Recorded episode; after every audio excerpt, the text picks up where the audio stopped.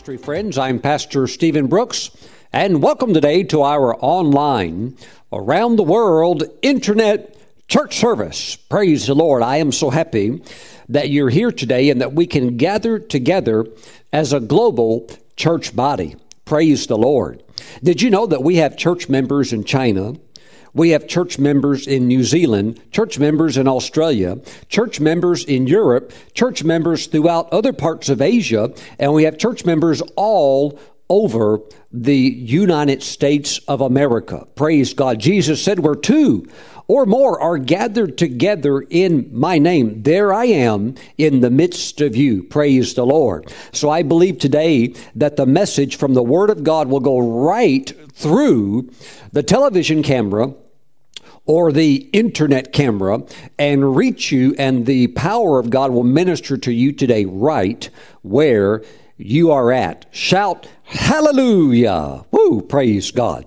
Now, before we jump into today's message, let's first receive the holy tithes and offerings. Let's bring them into the storehouse of God.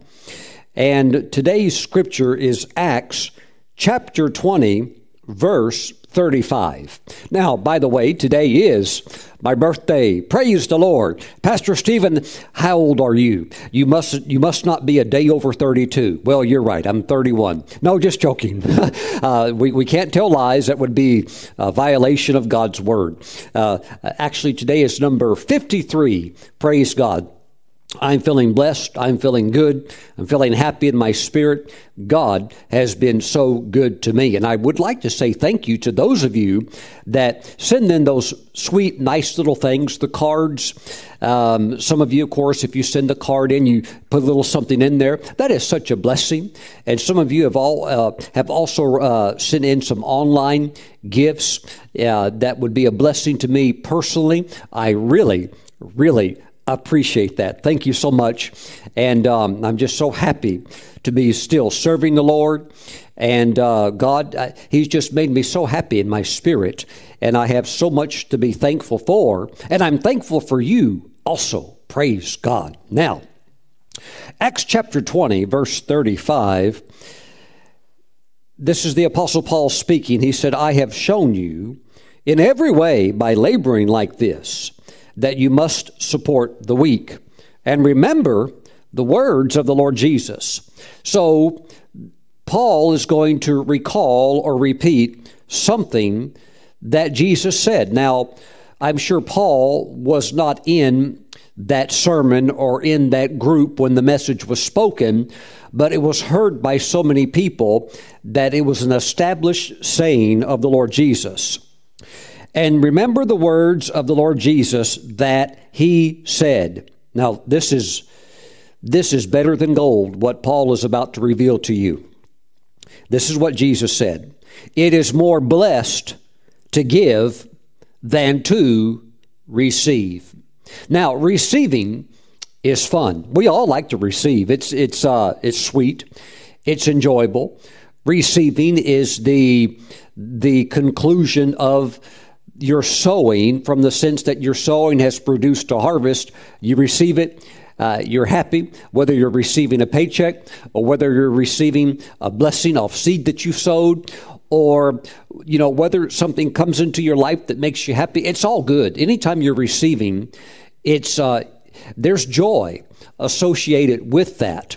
But I don't want you to ever forget that Jesus reveals to us through the Apostle Paul's anointed statement that there's actually a higher level, and it actually is a more joyful level, and it requires what I would really be honest and say, a complete paradigm shift in the way you think. Now, I know that any Christian is going to agree with the Word of God. Any Christian is going to say, yes, it is more blessed to give than it is to receive. But the reality is that many position themselves in a perpetual cycle of being recipient-minded. But when it comes to really tying into that giving, that strong giving anointing, they still have not allowed their mind to really move into that area. This is very important. It can be something that can even be over an entire nation. Thank God. Thank God that there are men that he's raised up in the earth who have altered the mindsets of multitudes of people concerning this. Now, I know that through the teaching of Bishop David Oyedepo, a whole nation, millions of people have seen the revelation that it is more important, it is more blessed, really, to be in a, a giving position than a receiving position, as much fun as receiving is. And that can take, um, uh, really the only thing that can make that shift is the Word of God. Because when you are poor and you're needy, oh, uh, there's a lot of people that like to keep you poor, needy. But the Word of God changed Bishop Oyedepo. And what happened is he got so... He got so much revelation from the Word of God that he knew that the Word was the source, God was the source, that he moved into a giving position even before what we would call material wealth really began to show up in his life. And that that strength in the Lord lifted him and eventually began to lift a nation out of being beggars. And I never, I'll never forget the story that he told of when he was in a large ministers' conference, and of course, he's an African minister. And uh, a couple of American ministers came over to him and said, uh, do you have some needs? Uh, are there needs that you can meet? We, we would, you know, in other words, we, we will help you with your needs. In other words, always keep... Sometimes people can be sincere with that. Other times they want to keep you in perpetual need so that you have to keep coming to them, and they look like, you know, like almost like they're God. So uh, Bishop Oyedepo responded to the person who said, "What needs do you have?" He said, "We don't have any needs. We meet needs." Now, trust me, coming from an African minister, that is total revelatory Uh, type statements, and it's it's those type of revelations that lifted him, that lifted multitudes out of poverty, out of lack. And it's knowing who you are in Christ, knowing your covenant rights, tying into the financial covenant, and then moving from a mentality of give me, give me, give me, you know, somebody give me another fish, somebody give me another free meal, somebody give me another cell phone, you know, give me free, give me free. There, you know, receiving is fun, but there is a stronger position where you move into the giver role. And you can do that regardless of what your economic status is. Now, you may not be able to give out gold bricks or gold bars. You may not be able to give out, you know, uh, gold or silver coins, but I guarantee you, you can give out something. You could find something where you can move into the role of being the blesser instead of always being uh, in a place where you're walking around hoping, hoping that somebody gives you a handout. Praise the Lord. Well, Pastor Stephen, I need it. I'm needy. You you may be in a place where you're needy, but unless you begin to shift your thinking, a total paradigm shift with your thinking, you will continue to be kept in that needy spot. Let, let me just tell you, there's a lot of people that are out there that may act like they care about you, but they would they would be happy for you to stay on the plantation for the rest of your life. Why? Because they'll give you a little something to keep you satisfied as long as you never tried to rise up past that point. And they're happy to see you just stay on the plantation creating Uh, you know what? You know they're giving them their vote. Uh, you know you vote for that party because they gave you a free cell phone or whatever it is. All that stuff is a form of bondage. But when you move to a place of just, you know, instead of just looking for somebody to give you something, particularly for free, but you move into a place like, hey, you know, that's nice. You want to give me a free bologna sandwich, but I don't want to stay eating bologna for the rest of my life. So uh, give me some knowledge to help me to rise up so I'm in a better place. Where all of that knowledge, all of that wisdom is found in the Word of God. And as you begin to work it, you'll find out it'll work for you. Woo, praise the Lord. And you'll find yourself rising. You'll find your whole outlook in life, instead of being a victim, having a victim mentality, you know, the government did me wrong. Pastor Stephen, taxes are too high. Pastor Stephen, I was born under an unlucky star. Well, look, l- listen, it doesn't matter what star you were born under. You can become a star when you begin to believe and act upon the Word of God. Well, how do I do that, Pastor Stephen? Step into it. It is more blessed to give than to receive. Woo, praise the Lord. Pastor Stephen, I don't like it that certain ministers have jets. I don't think that's right. Pastor Stephen, Kenneth Copeland, he has a, he's got a couple of jets. Well, yes, he does. He has a Citation ten. He also has a Gulfstream four. And he may have a few others that I'm not aware of. Well, I don't think that's right, Pastor Stephen. Well, let's dig a little deeper. Let's dig a little deeper if you really want to find out how these things unfold, okay? Kenneth Copeland, Prophet Kenneth Copeland, has given away, at least to my knowledge of what I've heard from reliable sources, at least eighteen different aircraft. Now, uh, go look at any critic of him, or what we would call word of faith or prosperity teaching. Go look at any critic and find any critic who's given at least one car away. You'll never, you won't even find that. Find, but try to find one that's given an aircraft away. The, the, there's no critic that's going to do that. But yet he he gave away eighteen aircraft. He gave away eighteen aircraft before the citation showed up. Woo! Hallelujah. Mm-mm. It's more blessed to give. It's more blessed to give. And when you give, you are going to receive. But when you put the giving up front, your receiving comes in on a totally higher level. Thank you, Lord Jesus. Fascinating. Fascinating. Mm. I know another minister, he teaches strongly on prosperity, and he's greatly blessed. And I know he receives a lot of persecution. But I also know, I personally know, that that one minister who many criticize, I know that that one minister in one offering uh, gave a one million dollars offering. One time, I, I remember it was a, a Prophet Kenneth Hagin was holding a conference, and that minister gave a million dollars into the offering to support the preaching of the gospel into all the earth. Well, I don't like that minister, Pastor Stephen. Well, you know, have you ever given a million dollars? Oh, no. Well, maybe that's why you aren't as blessed as him. Pastor Stephen, I don't think that's right that some have aircraft. Well, I'll, all I'm saying is they've sowed their way into it. This has nothing to do with luck or chance or they were born under a lucky star.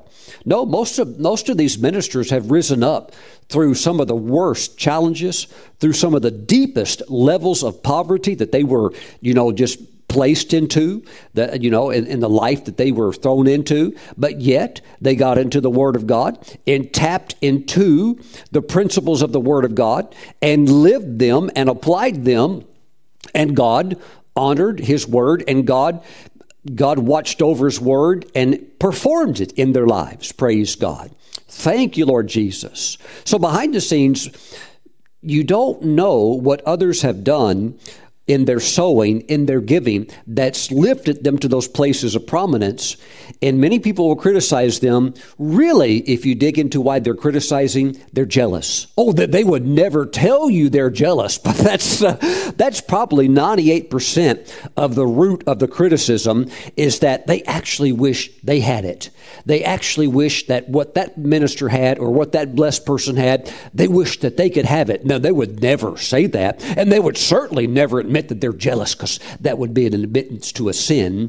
But that's really, that's really what's going on, just total jealousy. Now, are there things out there within the kingdom of God that can be unscrupulous? Are those who have worked in deceitment or have done fraud or have said, we're going to put the money over here, and they went over there and spent it on something, uh, you know, maybe bought, bought a house or something like that. And uh, we've seen things like that. And I think there is a place for what I would call maybe watchdog type ministries, where uh, there's certain ministries, they kind of like, uh, you know, do reports. That, are they really putting the money where they're saying they're putting the money? And they have found, you know, certain, you know, I heard about an orphanage recently that, you know, a ministry that ran orphanages, and they said, well, you know, we're putting all the money, not all, because you have to run administration and stuff like that, payroll and, you know, uh, th- those various costs. Everybody understands that. But they basically said, we're putting, you know, like eighty percent in, into the orphanage. Well, they, they were investigated and found out they're maybe putting like three percent. And I've, I've, I've seen operations like that. I stay clear of them.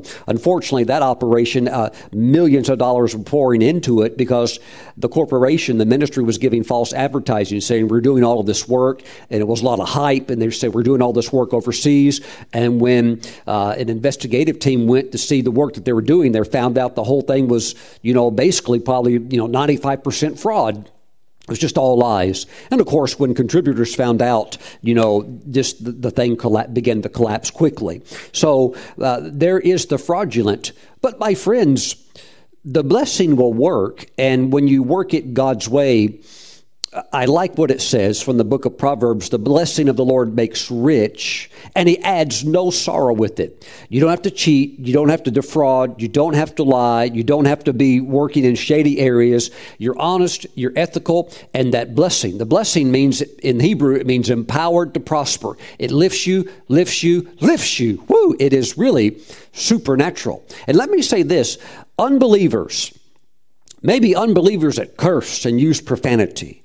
Maybe unbelievers that do uh, sinful, of course, that's what sinners do. They sin, right? But unbelievers that would be really crude and dirty. You know what? Unbelievers can still, although they're lost in their sins, they can still be working biblical principles. And just because they're working those, those principles that are biblical, it will still produce in their life. I can prove it to you. You can have a farmer. He's a total, he's a total sinner, doesn't know God. Maybe he beats his wife. Maybe he gets drunk every night. And uh, maybe he watches, uh, uh, you know, uh, things of perversion or has dark secrets in his life. But you know what? If that farmer still goes out and sows seed and he obeys the laws of agriculture, plants seed, takes care of the seed and takes care of the soil, he, he's still going to reap a harvest, whether he's a saint or a sinner. So the thing is, if you operate biblical laws, they will work for you. Now, of course, the most important thing is to know Christ as your Lord and Savior, because we're all going to live for eternity, even in either in heaven or in hell. And it's based upon your decision. Praise God. So we have chosen Christ, and we are on the way to the heavenly city, traveling through life like pilgrims, like sojourners. Praise God. But my friends, this is this is a divine way of lifting. It is more blessed to give than to receive. If you just switch into that giving mode, the receiving will start running you down, catching up with you, and really just overtaking you. Woo, praise God. Thank you, Lord Jesus. Fascinating. Fascinating. It really does involve a shift mentally. It is more blessed to give. Every time I'm with my spiritual father, every time that Kelly and I go out to eat with him, and he's in his seventies now, every time, and this has been the same way for, for decades, anytime we go out to eat at a meal at a nice restaurant, he always brings this little uh, like attachment case that he carries with him, and he'll open it up when the waiter or waitress comes by, and he'll allow them to pick either a piece of jewelry or some other types of little, I, I would call them little blessing gifts that just make a person feel valuable, that make a person feel like, wow, that's really nice. And, you know, it's not a gift, you know, that um, is worth a lot of money, but it's something that makes you feel special. He's done that for, for decades now. He is such a giver, gave me a laptop one time. He is so generously into the life of me and my wife. And I tell you what, that's why he's so blessed. That's why he's got the beautiful house close to the beach. That's why he has prosperity in his life. These things are not luck or accident. These are people that work kingdom principles. Let's take a look at one more, one more verse. This was in my spirit today also. Luke six thirty-eight, chapter six, verse thirty-eight. Jesus said, give and it will be given to you. Now, he said give. He didn't say take. He didn't say just, you know, just be receiving all the time. And look, I love receiving. This, it's my birthday. Hallelujah. Number fifty-three. Pastor Stephen, happy birthday to you. Woo. Okay, so look, there's a place for receiving. That's all fun. But, but the main core of your thrust in life is not just, you know, where every day you're receiving. Although it will come over you, it will touch your life. But your main focus is that of a giver. Give, and it will be given to you. Good measure. Well, the picture here, and it's really laid out in the Amplified version of the Bible, is the person back in the biblical days where they would wear a robe, and you've got your belt that goes around your robe, but the front part of the robe was like a flap. It's almost like an apron, and you could pull that up, and you could actually make kind of like a your own bucket. You know, you grab the bottom of the robe, pull, the, it pulls up because you had a double layer, and it's like an apron, so you pull it up, and you would hold it like that, and then somebody could pour in. That's what's referred to here. Give, and it will be given to you, good measure, okay, pressed down. So somebody's pouring in good measure, and then it's pressed down. It's being compacted, shaken together. Shake when you shake it, you're like trying to get it to settle. You know, whether they're uh, pouring in, uh, you know, corn kernels, or whether they're pouring in wheat so that you can go make flour, whatever they're pouring in, you know, seeds or whatever, you could shake it down real good, and it'll settle. And then it says, and running over will be put into your bosom. Okay, for with the same measure that you use, it will be measured back to you. So our giving, not our receiving, our giving, the measure of our giving determines the measure that comes back to us. Fascinating. If you give a small measure, like a teaspoon measure, it's going to come back, but it'll come back in the same teaspoon type measures. If you give like a wheelbarrow measure, there you go, it's going to come back in a larger measure like that. And if you really push the limits, you know, you get creative and you, you know, you kind of plan this out and orchestrate it. You give maybe like on a dump truck type, you know, level. Woo, well, you just, you fill the thing up. Well, it's going to come back. It will come back on that same magnitude of level, of level. It will come back in that same measure that you've measured out. Mm. So you determine your harvest, not God. Woo, thank you, Jesus. It's the measure that you give, not, not, the measure that God gives, it determines it. It's the measure that you give. That's what's going to come back. It will be measured back to you. How? In the same way that you measured it out in your giving. Thank you, Lord Jesus. Hallelujah. So this is a time where we are getting close to Passover. And then, of course, Passover, you have the feast right after the Passover. Is either they're They're door to door to each other. You go right into the Feast of Unleavened Bread. And it's really a time of examination of your life. And I think it can be a time to examine, Lord, how can I really step into Acts chapter twenty, verse thirty-five, where, Lord, I'm happy to receive. Lord, I'm, I'm always ready to receive. But, Lord, how can I move to a place where I become a giver, a giver? Well, I think one of the best ways to step into it is, at the level you're at right now, find that place where you can extend giving at that level, and just determine that you're going to rise up to be a champion giver. And what happens is the sensation that you receive from giving is actually more joyful this, than, the, than the sensation that you receive in your heart from receiving. It's a different level. How would you contrast it, Pastor Stephen? I would say that the experience or the sensation of giving, and you give in a way that it absolutely melts or deeply touches the heart of the person that you gave to, I would say when you do something like that, you actually feel like God. Now, I'm not saying you are God, because God is God alone and He alone is God. But I'm saying you actually feel what it's like to be God when you give like that. Because the greatest giver of all is God the Father. He gave, He gave on Passover His Son, the unblemished, spotless Lamb, sinless, perfect sacrifice to make atonement for the sins of all humanity, past, present, and future, that whosoever would put their trust and faith in that name of the Lord Jesus Christ will be saved. Whoever calls upon the name of the Lord shall be saved. Woo! That all happened because God the Father gave His Son. Now, He didn't give an angel. One of you angels, come on, I need somebody to sign up. I need some one of you to lay your life down. It, it wasn't going to work like that. Why? Well, uh, unfortunately, a man blew it. His name was Adam. So in order for it to be redeemed back, it can't be redeemed back by an angel, by a seraphim, by a cherubim. It has to be redeemed back by a man. Oh, so the brilliant plan of Jesus, the second person of the Godhead deity, laying down that mighty power. He didn't lay down his Godhead, his his his godness, but he laid down the power and became a man.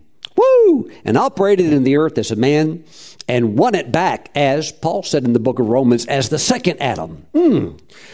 The first one that messed it up, the second one, Christ, redeemed it all. Mm. So now we have relationship back with God our Father through the shed blood of Christ. Are you happy today? So we can't outgive God. But I tell you what, when you give, not when you receive, although that's very important also, but when you give, you really experience the heart of God. Mm, thank you, Lord Jesus. Well, let's let's get ready now to give the tithes and offerings. We're going to bring them into the storehouse of God. And let me say also that we are endeavoring to set aside a special seed for Passover, because the Holy Spirit spoke to me just a few days ago and told me, finish the fence. And we have been on the fence project for several months, and it has been moving ahead wonderfully. We just completed phase two, paid cash for it, and uh, had completed phase one before that. So we have, oh, I, I don't know, maybe uh, we we have put up probably about five hundred fifty feet of commercial grade chain link fence, all in black. It's absolutely beautiful. And it's all been paid for. Praise the Lord. But the Holy Spirit said, finish the fence. So what we need to do is this. We need to stay faithful with our tithes, because the tithe is not an offering. The tithe already belongs to God. ten percent of all of your income, of all the money that comes into your life, ten percent God says is his, and he'll bless the ninety. And so outside of the tithe, which is the Lord's, then we have the opportunity to sow seed, or as the Bible also describes it, as giving an offering. And I would like for us to sow a special Passover seed. You have between now and Passover to get it in, because the Holy Spirit told me, finish the fence. And so I am in faith that this assignment will be completed, and that I can call the uh, fence company and say, come on, bring the materials and let's knock it out. Praise God. So your best seed will go towards that project, and please continue to be faithful in your tithes. It's the tithe. See, the tithe under the old covenant system, and even during Jesus' day when the temple was functioning, the tithe allows the man of God to function full time and to do what he's called to do. It made everything in the temple work, because when the tithe came in, that provides the economic system that God established in his word so that everything functions smoothly at that time in the priesthood. Now today, through the ascension of Christ, when Christ was uh, going up from earth to heaven, it says in Ephesians chapter four that he gave gifts unto men. Okay, those gifts are what is known as the fivefold ministry gift offices of apostle, prophet, evangelist, pastor, and teacher. Praise the Lord. He gave gifts. So we thank God for that. So my friends, the tithe makes everything work smooth in the ministry. And it's your tithe that allows us to do the basics around here. Always cover the basics well. Everything working smoothly, all bills paid in a timely manner in the ministry, everything running smoothly, the gospel being sent to the furthest points of the world. And it's the offerings that allow us to move special projects forward. Amen. So along with your tithe, I would like to encourage you to sow a special Passover seed. You can get it in anytime you like, okay? Either, either uh, now, or we want to get it in by April the twelfth, because Sunday, April twelfth is Passover. And I'm praying over the seeds. Me and Pastor Kelly and our ministry leadership team, we are praying over the seeds as they come in for this special fence project. Now, those of you that are giving a special seed towards the completion of the fence, please just make note of that so that we can allocate that special Passover seed into the right uh, department. So just put Passover seed, or just write on it fence project, and we'll know that's what it's all about, because the Passover seed is for the fence project. Praise God. And thank you for being faithful with your tithes. Woo, praise God. Heavenly Father, I pray for your people as they are bringing the tithes and the offerings into the storehouse. I pray that they make that shift in their minds and in their hearts, that they will not stay on a cycle of just being needy-minded, but they will move into that God dimension, your dimension, O God, of being giving-minded first. And I thank you, Father God, that the words of the Lord Jesus Christ still ring so true, where he said, "It is more blessed to give than to receive." Now, Father, help your people move into this, because you're raising up financial champions in this hour, and I'm speaking to many, many of them. Thank you, Father. They will be the bearers of gold, not just the glory and the anointing and the wisdom and the revelation, O God, that would be distilled from heaven like sweet honey upon their minds. But Father God, there will be great prosperity that they will walk in, and they will distribute. They will distribute with the wisdom of Solomon, and they will give checks here. They will release funds here. They will release provision there. We thank you, Father God, you are raising up great financial stewards. We give you praise and glory. Thank you, Father God. Bless your people. Bless your people, Father, with the Acts chapter twenty, verse thirty-five anointing. We give you praise. In the name of Jesus, amen.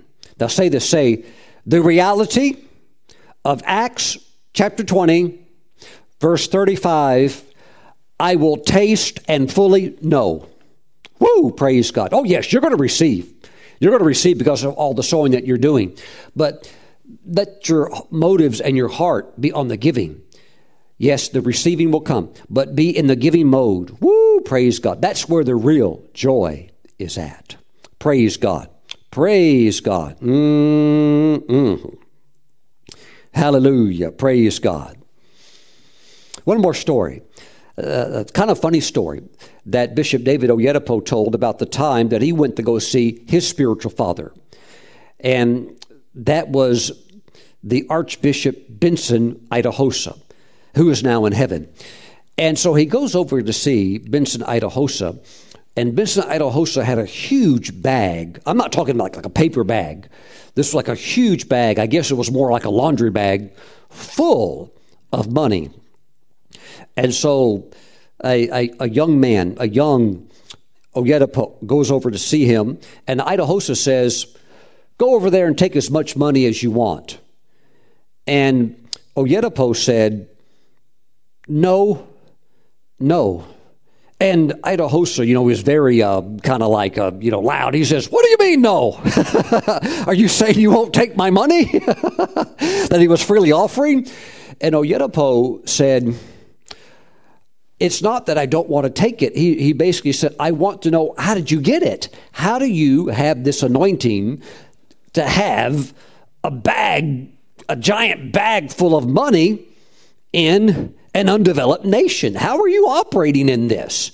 In other words, I don't just want the money, because, because if you tie yourself to the person as your source, well, that person's not going to be around forever. And after all, Benson Idahosa, he's not on the planet anymore. So if he was the source, then Oyedepo's supply was cut off the moment that man left the earth. But he basically said, how are you connected with God in a way where you got all this money? That's what I want to know.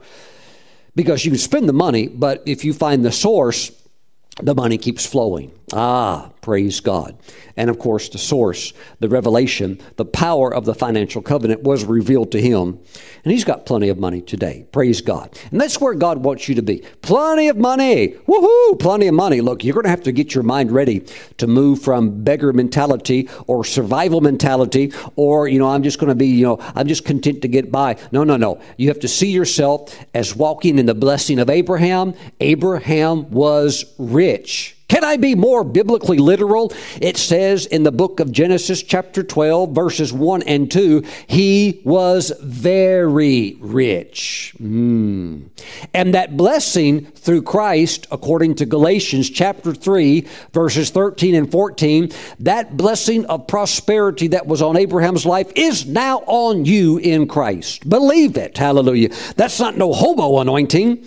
Hallelujah. That's a holy anointing of prosperity. Pastor Stephen, to be poor means you're holy. Let me tell you what it means to be poor. Although you may be poor and love God and sing psalms and hymns, and you may you may uh, sing in the choir, and you may teach children Bible school lessons, and you may help old ladies cross the street, and you may buy Girl Scout cookies, and though you may be the sweetest person in the world, but yet you're still poor and you're very impoverished. Let me say this. If a poor person is poor, somewhere in their life, they are violating, whether they mean to or not, whether they have knowledge of it or not, they are violating a scriptural commandment. Because poverty is under the curse. Poverty is not part of the blessing. Deuteronomy chapter twenty-eight, verses one through fourteen. Uh, there's no poverty in the blessing. Poverty is called directly by God a curse. So if you're in poverty, somewhere in your life, whether willingly or unknowingly or, you know, misapplied, somehow, some way, there is a scripture that is being violated. There is a principle of God that is being violated, and it needs to be fixed in order to come out of that situation. Mm, praise the Lord. And a lot of that can also be a person's mindset, their way of thinking. Praise God. But deliverance is your portion. And I speak expediated, expedited deliverance into your life. If you're suffering, if you're having a difficult time financially, God's going to lift you up. God's going to lift you up and bless you. Don't look to the economy. Don't look to the government. The God can work through the government. God can work through the economy and stuff like that. But I'm just saying your source is God. And God's more than enough to get you through it. He's going to bless you. So rejoice today. Things are turning in your favor. God is smiling upon you. Praise God. Mm-mm. You are blessed. You are blessed to give. You are blessed to give, and you are blessed to receive. Praise the Lord. Today, let's go to the book of Philippians, chapter four, and I want to talk about sorting it all out. Woo! Heavenly Father, as we jump into your word, we ask that your Holy Spirit would come and begin to sort out any complexities of life, any unanswered questions that you would like to answer that would be something that you could unveil to us. We ask for solutions and information and fresh revelation to drop from heaven today into our understanding. In the name of Jesus, we thank you that it will come down. It will come down just as the dew distills upon the roses. It will come down as fresh insight from you. We thank you, Father God, for third heaven experiences, encounters, illuminations, in Jesus' name. Let's all agree and say, amen. Philippians chapter four, verse six, be anxious for nothing. Now, you understand that the sinners can't keep the commandments of God. They're spiritually dead. They're separated from the life of God because of their sins. We can't expect the news media to behave in a calm fashion and to report things accurately. After all, the more hype and the more sensationalism there is, the more people watch and the more they can charge for commercials and for advertisers to buy airtime to promote their products. And of course goes into the pockets of the, you know, the, the, uh, the companies of the news, news companies and so forth. But my friends, there is a place of deep, tranquil peace for you, for God's people. Hallelujah. Be anxious for nothing, but in everything, by prayer and supplication with thanksgiving, let your requests be made known to God. Be anxious for nothing. Life has its complications. Life has its things that can be thrown at you that were not on the daily calendar. We've seen that with the crazy coronavirus that's gone around. Now, I do believe, this is just my personal, you know, spiritual antennas up, prayer time, picking things up from the Lord. I believe we're going to pop out of it, okay? I believe it's going to begin to begin to die down. I believe that the economy will slowly begin to pick back up, and then will eventually catch on fire. And really, when I say on fire, I'm not talking about burning down. I'm talking about going up. It's going to begin to rise. And I believe President Trump will get elected for a second term. And I'm, of course, that's what I'm also praying towards. Praise God. Thank you, Lord Jesus.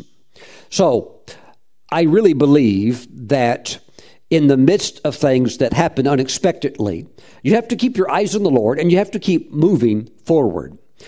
Now, while many people, sadly to say, have have been, you know, they've caught the virus, some have died, I know from a global perspective that you have to keep on going. God wants the church, particularly, to keep on going. And God loves the country that you live in. Remember Jeremiah chapter twenty-nine, where Jeremiah, writing a letter from Jerusalem and having the letter sent by a courier to Babylon. Now, most people, when they think of Jeremiah chapter twenty-nine, they think about verse eleven, you know, God having a good plan for your life and so forth. They're very excited about verse eleven. But what a lot of people don't understand is that in the context of that chapter, Jeremiah sent a letter to the Jewish people that had been taken away as captives to Babylon, and he writes them a letter and tells them, hey, you're going to be there a while, and God wants you to be established in the city. Well, wait a minute, Pastor Stephen, if they're going to be established in the city, that means God's going to bless them in Babylon. Oh, yes, and not only that, God told them, God told the Jews in Babylon, pray for the peace of Babylon. Pray for the peace of the city. Oh, Pastor Stephen, but that's a wicked city. And even the word, the name Babylon, conjures up the most evil, uh, the most evil thoughts, ooh, the most diabolical plans of the devil. God said, you're not going anywhere. You're in Babylon. Let your children get married there. Now, of course, you know, preferably, you know, God's saying you uh, to other Jews, other Bible-believing believers, in other words. But he's saying, get, you know, go ahead and get married, go ahead and buy houses, go ahead and start businesses, go ahead and, uh, you know, uh, you know, open up shops and things like that. And the Lord said, I'm going to bless you there. Oh, God couldn't do that in Babylon. God couldn't do that in America. Pastor Stephen, New York City and L A, that's Babylon. Well, God told the Jews that were literally in Babylon, you're not going anywhere, and I'm going to bless you right where you're at. Now, if God tells you to leave, or if the the time allotted eventually comes to an end, which is what Dan, Daniel prophesied, and uh, he saw that the that they would eventually come out of the captivity and go back, and there would be a group that went back, and that did come to pass. But nevertheless, the ones that were there, God said, well, you've been through a lot. You've been hauled off, and uh, it's been a very difficult time. You, you, you're out of your land, and, you know, you've been through some tough things. But now your heart's turned back to me, even though you're in a foreign land. And Jeremiah, writing under the anointing of the Spirit, said, just go ahead and, you know, make the best of your situation, because you're not going anywhere for a long time. Now, the false prophets, all the false prophets there in Babylon said, oh, no, we're getting out of here. We could probably be out of here in two years. We'll be back in Jerusalem. And Jeremiah said, oh, no, you're not. You're not going anywhere for quite some time. Even told them exactly how many years they're going to be there. And then you had false prophets back in, uh, also back in Jerusalem, said, oh, no, no, no, no. Uh, God's going to break the yoke off of Nebuchadnezzar, and uh, we're, we're, uh, everything's going to be restored within just a short period of time.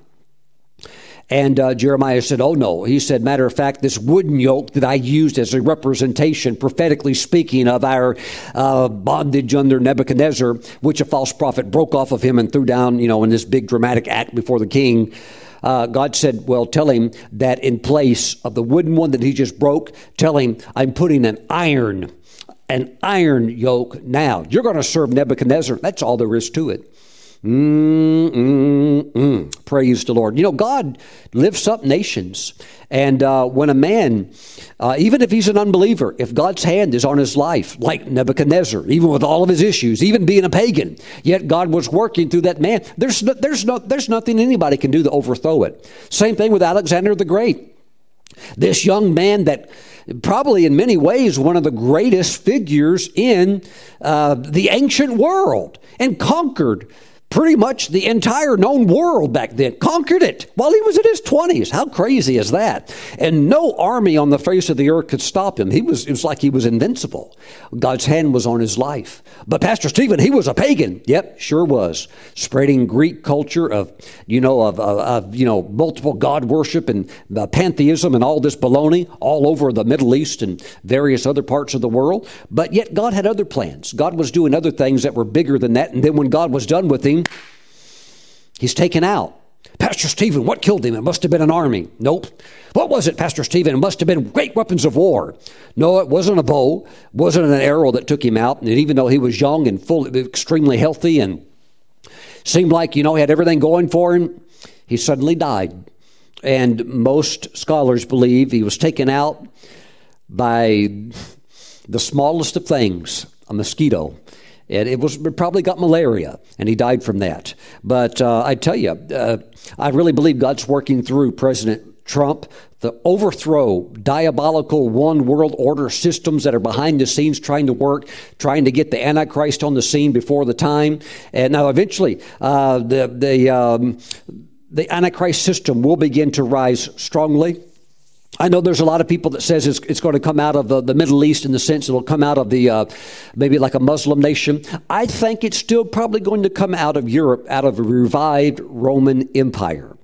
And uh, I have certain beliefs for that. Okay. So nevertheless, that, that system will one day begin to emerge. There will be, I believe, a literal one world leader uh, known in Scripture as the Antichrist. But we're not there yet. And I know a lot of uh, wicked people would like to see that happen now. They would like to really just do away with the Jews, and they would like to do away with the Christians. But I believe God's working through President Trump, just like he's worked through other great people throughout biblical history and throughout world history.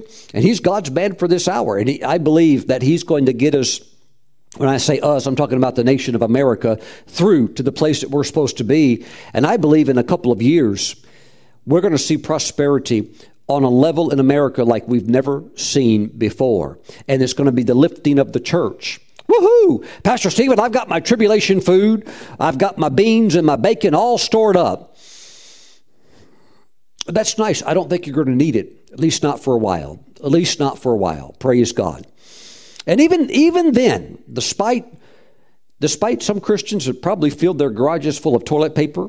And I think it's so funny that the um, supermarkets and, you know, Costco's, they're not allowing returns. Well, we're here to return five hundred rolls of toilet paper. They're like, keep it. You bought it. We're not taking it back. I think it's hilarious. But nevertheless, nevertheless, I really believe that should there ever come a time where God's people are in a place of what we would call the fullness of the end times, where you can't buy or sell uh, because the mark has now been established, I believe that in conditions like that, God is responsible for taking care of his people. And I believe he will, because I believe it will get to a place later down the road where where God will show himself strong for his people. Glory to God. But you know what? We're not there yet. And the Great Com- Commission is not fulfilled yet. And the church has not done the assignment yet. We've done a lot. But I know for a fact that there are, you know, missiologists, those who study missions and study what we would call the spread of the gospel. They say that there are, may sound crazy, but they say there are two billion people on the planet right now that not only have not received Christ, they've never even heard the name of Jesus. They've never heard of Matthew, Mark, Luke, or John. They've never heard of the Bi- They've never heard of the word called the Bible. They haven't heard anything. They are completely isolated and cut off from everything that we know uh, about God. And so we have a lot of work to do, praise God. And we're going to get it done. Mm-mm. God's working. God's working. So we're not there at the end yet. Mm-mm. Thank you, Jesus. Be anxious.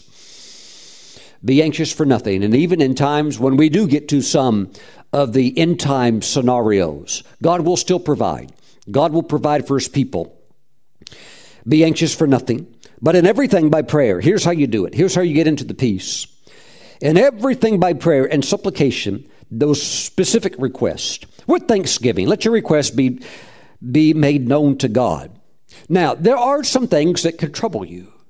There are some things where you're maybe having a happy talk with God, and then things begin to come up in your spirit, and maybe you have questions of why. And you're thinking, well, God, I don't know if I should ask you why. It's not like I'm doubting you, but maybe inquiring minds want to know. Lord, why is my life like this? What's going on? Can I share something special with you? God's interested in your inner happiness. If you're not happy, Uh, it's not like God's not aware of that, and he's just saying, oh, that's okay. I'm tough. I'm trying to toughen them up. I want them to suffer.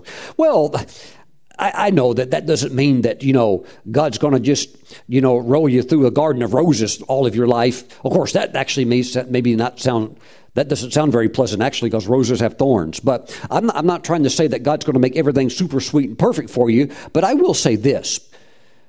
God wants you in your heart to be satisfied and content and happy. And if you're if you're not, and that starts coming up in your prayer time, something bothers you. Maybe you don't. Maybe maybe you're not happy where you live, but yet God's got you there, and you're that's where you're supposed to be. But there's maybe maybe you have a job, and God's got you plugged into that job, and it seems like you can't get out, but you're really not happy with that job. You know, you can talk those things over with the Lord, and let me see if I can say it like this. Although he may not change that scenario because he's got you there for a purpose, maybe for development, maybe for uh, training, and you, he doesn't want to move you out of that, but he will still work with you in an area of basically asking you, what is it in this situation that would make you happy? Is there something that I can do to offset this life, this calling, this training that would make you happy? And the Lord's very open to talking in those type of discussions. So I would say that if you're in a place like that where maybe something has made you anxious, maybe something, uh, Lord, I want to move, I want to move, but you, you you can't move yet, and you know it's not God's will for you to move. What are you to do? You're talking over with the Lord. And it doesn't mean that he's not saying you aren't going to move. It's just maybe it's not the time. And he'll talk things over with, and he'll like, hey, I can make you happy while you're in this place. Is there something I can do for you that would make you happy while you're still here? Well, Lord, that would be nice. He actually is that nice. And you can't come into those solutions, those answers. I would even call it sorting out these life issues without really spending time with the Lord in prayer. And I've gotten into places with the Lord in, in things like this with prayer where, you know, you can't sort it all out in thirty minutes. You, you, you can't. And life is complex, and you have to talk it over. And then it it's maybe it's almost like a roller coaster. Maybe you feel good in the Lord. You're happy. You're full of faith. But then maybe you kind of examine something, and then you're like, well, Lord, you know, honestly, um, this still persists, or this is the way this is. And Lord, I don't like it. And maybe you come down a little bit, not in your faith, but you're just like, Lord, I'm tired. Lord, I, I feel fatigued over this. Lord, uh, what's going on from the perspective of when is this going to change? And the Lord, the Lord in that down spot can share things with you to lift you. Now, he doesn't want you always like that. But sometimes you can have those moments where, Lord, uh, Lord, can you do something to give me a little extra right now? Lord, I'm on the path, I'm on the journey, but Lord, I could use a little boost, praise God. Well, if you stay in prayer and keep talking, you may feel like you're kind of going down. He will come and he will lift you back up and share some things that will make your heart happy. But you've got to hang into those places with the Lord and talk it out. Woo! You'll see these things engaged with the prophet Isaiah. Come now, let us reason together. Isn't that a wild statement that God made to his people through the prophet? Come now, let's discuss it over. Let us re- let us talk it out. That's the way God is. And if there's something that you feel like, well, Lord, um, this doesn't seem fair. This doesn't seem right. This doesn't seem just. God can begin to show you the larger picture. And through that place of honest questioning, not accusing God, but just saying, Lord, help me with this, God can begin to explain and show things to you in a larger dimension, and you'll come out of it. You'll come out of, come out of it with a deeper friendship with God, and you'll come out of it with usually a revelation from something from His Word that He's wanted to get over to you, that He's wanted, He's actually trying to lift you higher. Mm, mm, mm. Thank you, Lord Jesus. And it's true. You see it, you see it in nature. You see it in the natural first. These diamonds are formed out of great pressure. And God can form things out of you, this beauty, His character, His image, through these pressure, pressure situations that could cause in the natural what we would call being anxious or levels of anxiety. But when you go before the Lord, He will sort it all out. He'll smooth it all out. And just hang out with Him. Hang out with Him until you get the lift back up. And when you get the lift back up, you're good to go. Mm-mm-mm. You'll come out of that with fresh revelation. You'll come out of it with verse seven. And the peace of God, which is what we're all looking for, which is what we want to be sustained in. And the peace of God, in the in the Hebrew, the word peace is shalom, and it, it means nothing missing, nothing broken. And that's why you can have those conversations with the Lord, maybe something that was producing anxiousness or anxiety, because maybe you felt like in your life there was something missing. Maybe you've been in faith, believing God for it, but hasn't shown up yet. Maybe there's something missing. Maybe there's something that's broken and that hasn't been healed or hasn't been mended or put back together yet. Well, if you will just talk it over with the Lord. And I'm not talking a little twenty-minute talk. Okay, Lord, that's all I've got the time for.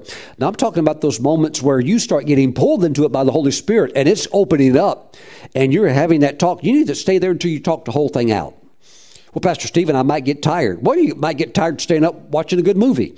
You may, may may get tired exercising. So get tired hanging out with the Lord. It will be much more productive. Mm-mm. This is godly exercise that produces holiness and righteousness. Mm. And the peace of God, which surpasses or extends and goes beyond all understanding. There is a peace that is supernatural. It's beyond any type of peace that the world can give. Mm. Thank you, Jesus. This is what the Holy Spirit will lead you into. And the peace of God, which surpasses all understanding, will guard. That is a Greek word picture for a for an armed garrison, soldiers with shields and spears, guarding and protecting your heart and mind through Christ Jesus. Guarding it and protecting it from what? Worry, fear, paranoia, unbelief, doubt. Is God really with me? Is God for me? Does God love me? God, I feel abandoned by you. You'll get shielded and protected from all of that stuff.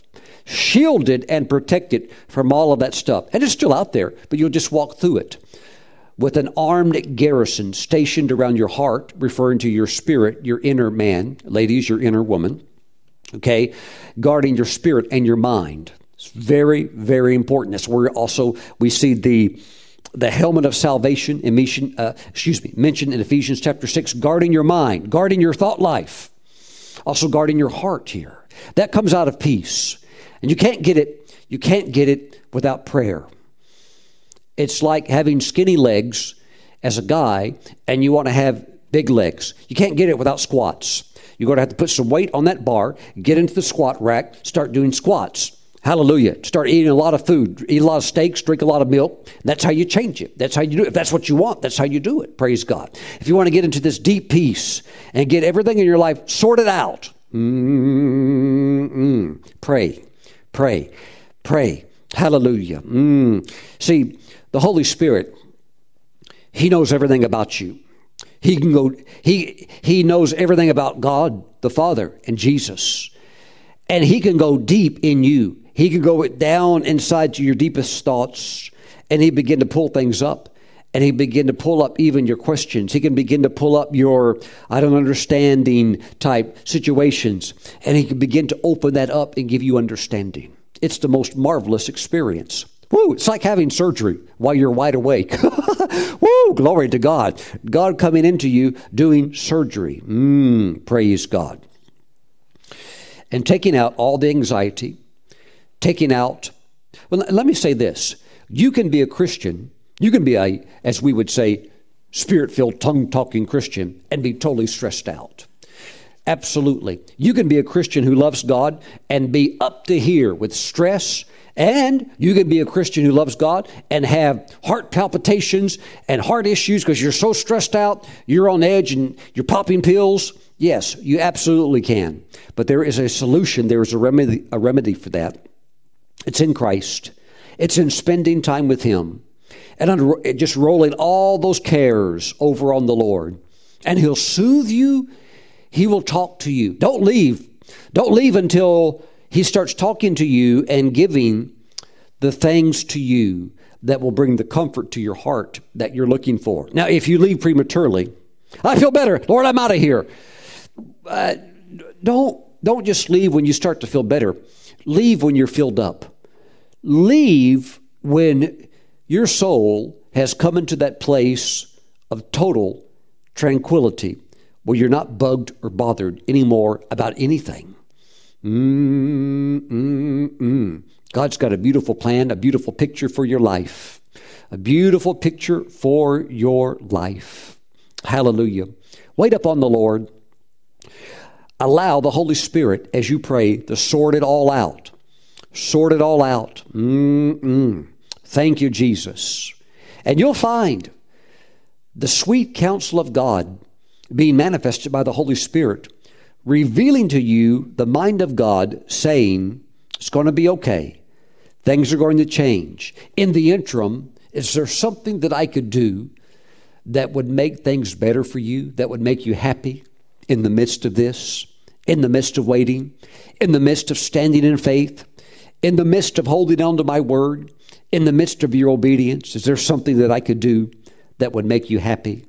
Woo! Well, uh, uh, uh, yes, Lord, there is. Okay, see, it's two-way conversation, prayer. Mm, praise God. And the Holy Spirit helps you to give the right response to that. Yes, Lord, there is. Lord, this this would really, this would make me content. It's not the end game. It's not the grand prize. It's not the full harvest. But Lord, you know, um, Lord, that would make me happy. Mm, praise the Lord. It's not where, Lord, I probably would like to be at ten years from now, but right now, Lord, that, mm, yeah, that would, um, wow. See, see, God talks with you. God talks with you. Mm, praise God. You're presenting things to Him. He's presenting things to you. And by the time it's all done, you walk out totally anxiety-free. Praise the Lord with deep peace. Nothing troubles you. Nothing. Praise God. This is the place that God wants you to go to. Pastor Stephen, I need a psychiatrist. No, you need Philippians chapter four, verse six and verse seven. That's what you need to do. Because a psychiatrist, they can do, they can do things to help you with your mind, but the area that's deeper, which is your, which is your spirit, they can't really get into that because you, you only God can get in there.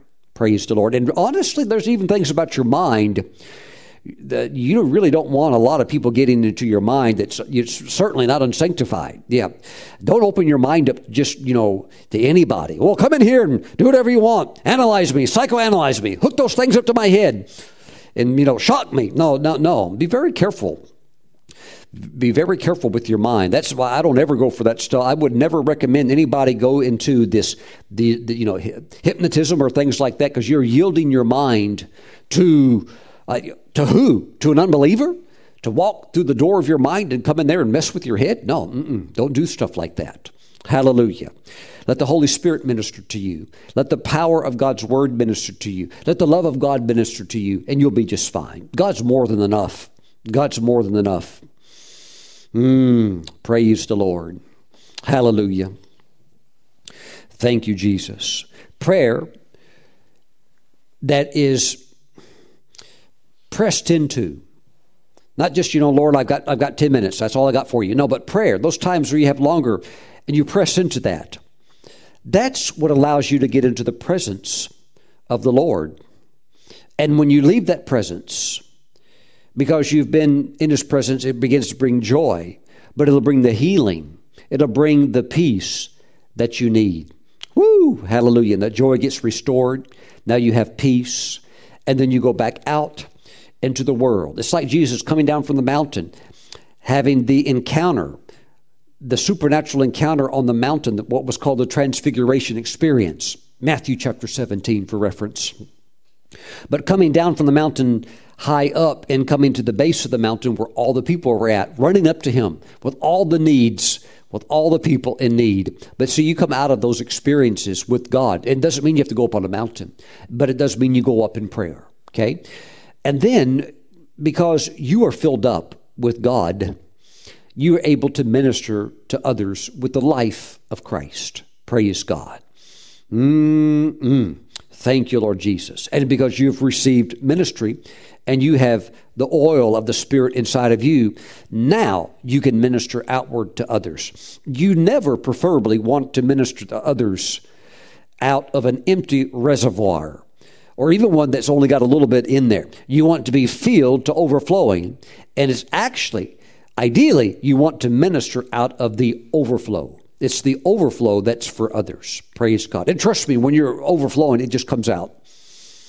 The balm, the healing balm of Gilead, the anointing of Christ will come out. And that is called in the Bible the ministry of reconciliation. And every believer can walk in that, reconciling the lost to Christ, reconciling, reconciling the frustrated, bitter Christian back into joy and happiness with their loving, caring Heavenly Father. Praise the Lord. Praise God. Amen.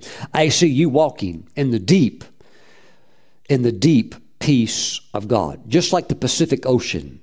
So beautiful. So much depth. Those deep blue waters. I see you out there in the love of God, in the peace of God, swimming safely and securely in the peace of God. Nothing troubling you. Nothing troubling you. Praise the Lord. Heavenly Father, I pray for your people today that they know this peace, and they would take those times, take those moments to sort it all out. And Lord, sometimes there's a lot of sorting to do. And Lord, if there hasn't been an oil change in quite some time, the fluid could be a little bit yucky. And it's time for the golden oil of the Spirit to re- to replenish the strength of your people. So Father, let them stay there until the full oil change is done, until the joy begins to flow again. Hallelujah. That, by, by the way, that's when you know.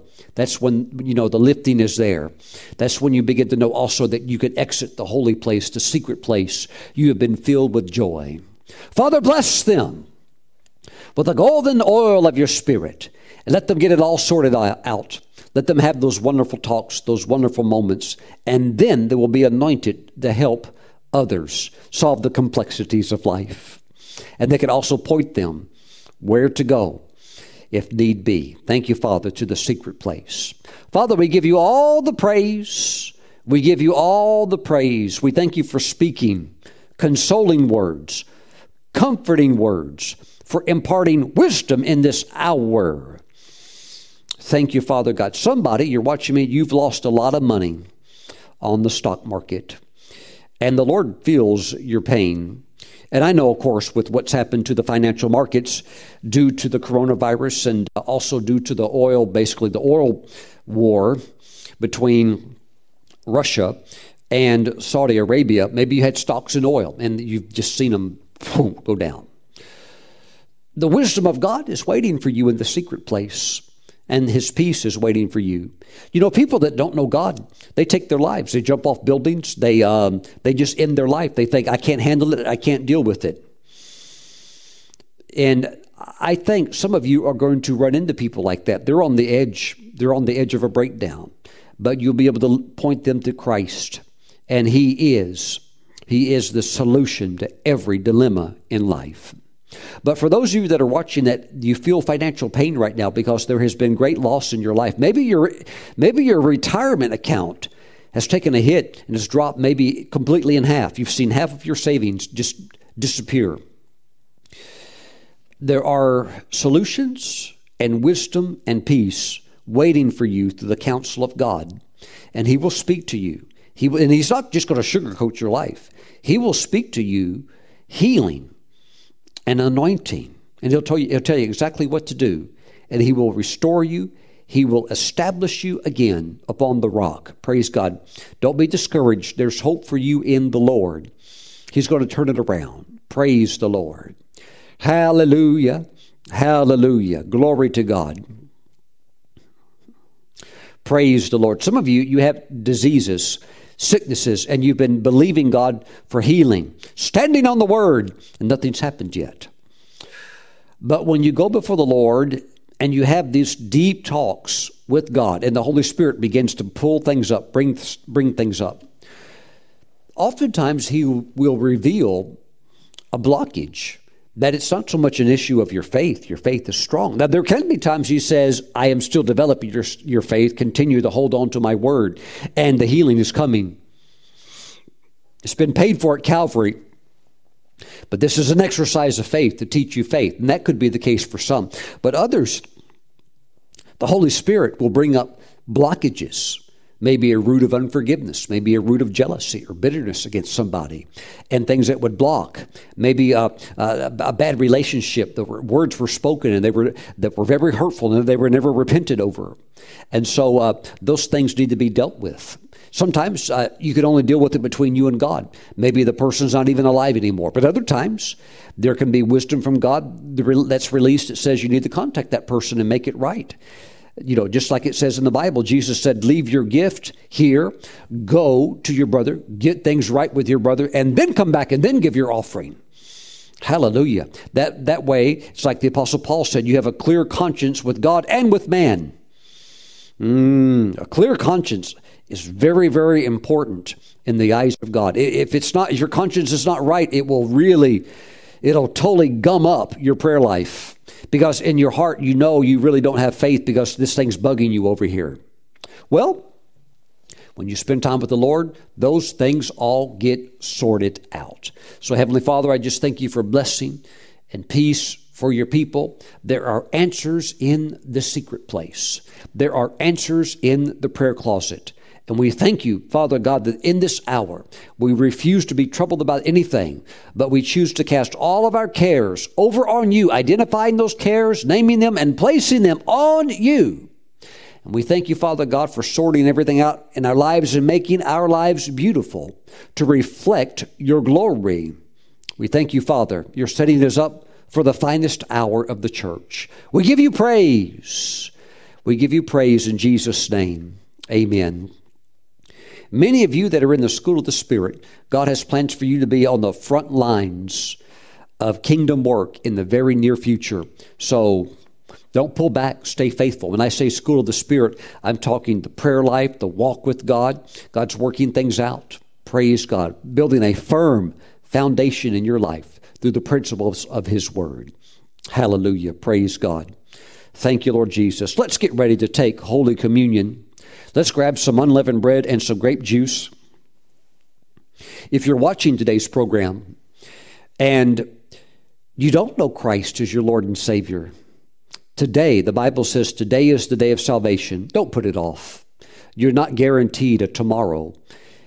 And your, your relationship with Christ is the only remedy for sin. Oh, praise the Lord, hell is an awful place. God didn't design hell for any human to ever go there. It was actually designed for Satan and all of the demons to go there. But because of man's willful rebellion and refusal to accept God's means of provision of escape from punishment of sin, because man's rejection of that, lost men and women also go there now too. They will go there. And when you die, you, that's where you go if you don't know Christ. And that's not God's plan for you. So he has made provision for you through the shed blood, shed blood of his son Jesus. And today, if you don't know him, call upon his name. Get your life right with God. If there is anything to sort out, it's your eternal salvation. Let's take care of that right now. if you don't know Jesus, but you want to, pray this prayer after me. Say, Lord Jesus, come into my life right now. Wash my sins away with your precious blood. I receive you now as my Lord and Savior. Jesus, take my life now. Thank you, Jesus. Write my name in your book of life. Thank you, Jesus. Thank you for saving me right now. Now, the Bible says, whoever calls upon the name of the Lord shall be saved. You called upon his name. He heard you. He has saved your soul. You belong to him now. And you can take communion with the rest of us believers around the world. Praise God. We use a little, laf- a little wafer.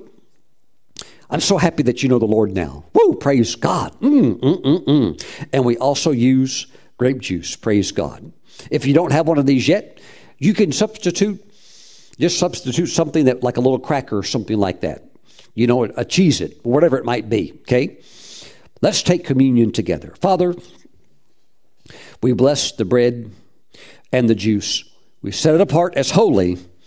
We consecrate it. This is now the body and the blood of our Savior. Father, thank you for Jesus, who made full provision for us, full provision for us at Calvary through his death, burial, and mighty resurrection. We tie into it. We believe it, and we accept it into our hearts. Thank you, Father God. Victory in every area of our life. Thank you, Father God. Thank you, Father God, in the name of Jesus. Let us receive his body, his promises now. Hallelujah. Glory to God. Woo! Father, thank you for the blood of Jesus that is so mighty that there is no sin that it cannot wash away.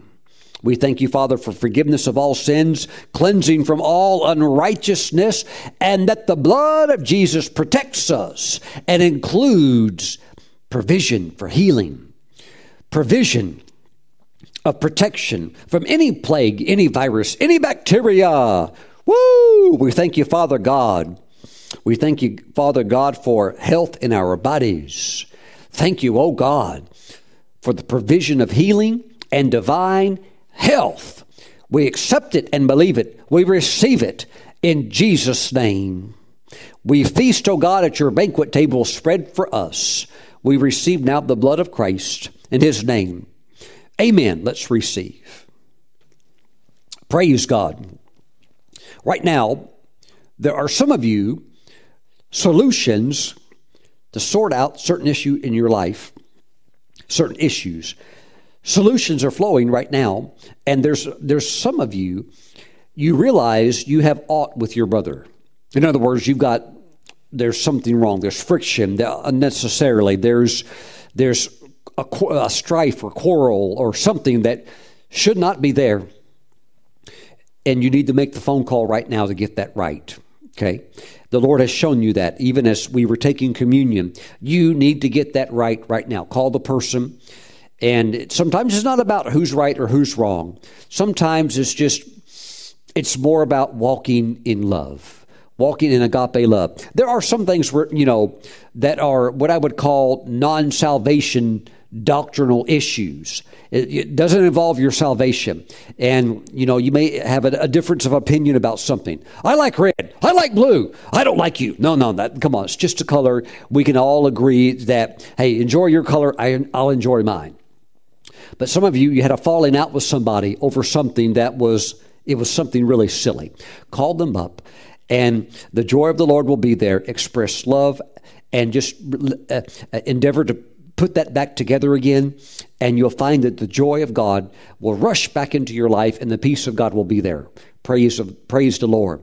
That, that came upon a small group of people very strongly to make that thing right. Praise the Lord. That, that came to you while we were, we were taking communion.